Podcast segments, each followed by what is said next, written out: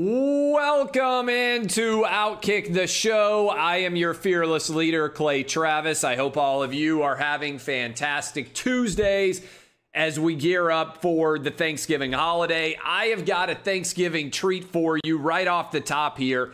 FanDuel.com slash Clay. If you're going to be in Tennessee, Pennsylvania, New Jersey, Iowa, Indiana, Illinois, West Virginia, or Colorado – and soon in Michigan and also in Virginia. You can bet this week for whatever sports team you would like. And they have an incredible offer for you 25 to 1. 25 to 1 if you bet $5 and just pick the winner in a Thanksgiving game for new users out there. FanDuel.com slash Clay 25 to 1. FanDuel.com slash clay. Go get your bets in. I appreciate all of you hanging out with us. We've got a lot to get to. Uh, right off the top here i know a lot of you are traveling for thanksgiving. I know a lot of you are going to be with friends and family for thanksgiving and i know a lot of you need alcohol sometimes to get through thanksgiving festivities. If you're going to be there go with the vodka that said no to cancel culture. Raise a glass for dixie vodka uh, I am flying down to Florida tonight. I'll be on the radio tomorrow morning. And then we don't have television Wednesday, Thursday, or Friday. So I'm going to go ahead and give you a bunch of my gambling picks and tell you that I hope you have fantastic holidays. I will be down at the beach with my family.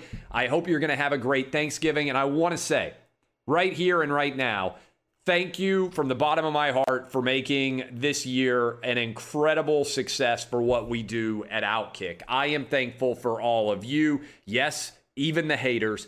Uh, I look at the numbers and I'm just blown away by them.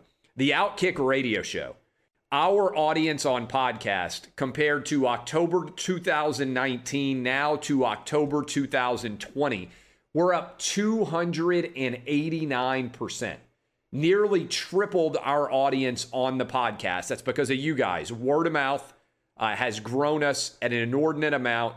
Again, thank you for growing the Outkick podcast like you have. I tweeted that out. 289% growth. I don't think there's any sports talk radio show in the country that can boast 289% growth from October of 2019 to October of 22, 2020 thank you so much uh, for choosing to spend your time with Outkick. I know how busy uh, all of that can be. All right. Is Tom Brady done? I think the answer is yes as a Super Bowl contender.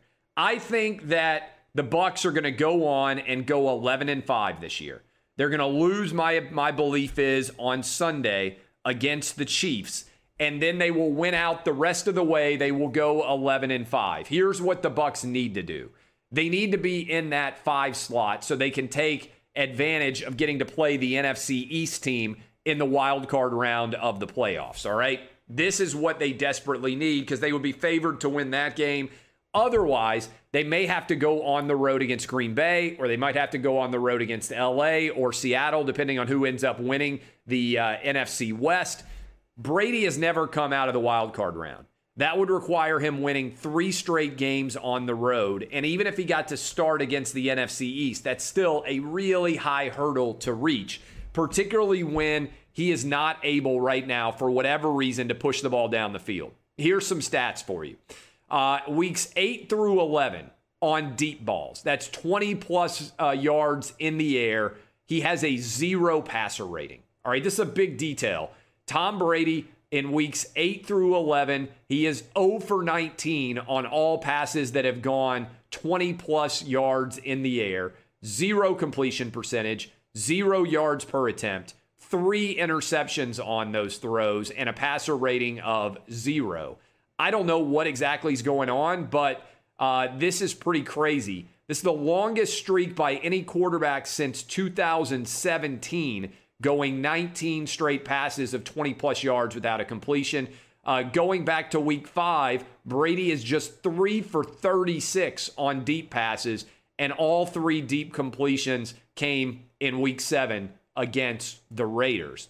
Something is up with Tom Brady's ability to throw the football right now. And it's not lack of talent. Chris Godwin, Mike Evans, Antonio Brown, Cameron Brate, and Rob Gronkowski is five pretty solid receivers or tight ends. The offensive line, Brady took a lot of hits. The two interceptions he threw were awful. And I think that the Bucks are going to lose on Sunday, fall to seven and five. I do think they'll find a way to win their final four or three out of those four to get to 10 and six or 11 and five. But I don't think the Tampa Bay Buccaneers are right now, based on what we've seen in two of the last three weeks, the beatdown from the Saints and now the loss to the Rams, a Super Bowl contending team. I just don't think that they are. A lot of people have said that Tom Brady is done before he's actually done, but it definitely feels like he is way, way closer to the end than he is the beginning. Uh, and maybe 43 is finally starting to catch up with him. This is one of the dumbest stories I've ever seen. Uh, Mike McCarthy smashed watermelons to get his team ready for their game against the Minnesota Vikings. This is according to Tom Pelissero. Cowboys coach Mike McCarthy pulled out a sledgehammer during Saturday night's team meeting and smashed watermelons like Gallagher to emphasize their objectives. Players roared, then responded with an inspired win in Minnesota. Okay. The first of all, the fact that this works makes no sense to me. And if you're old enough to remember Gallagher, the idea that Gallagher's entire comedy routine consisted of walking around with a with a sledgehammer and busting open watermelons and people thought it was amazing and incredible and riveting is crazy to me. All right? That is utterly insane. What's more insane, however, by far is the idea that in some way that is wait for it racist.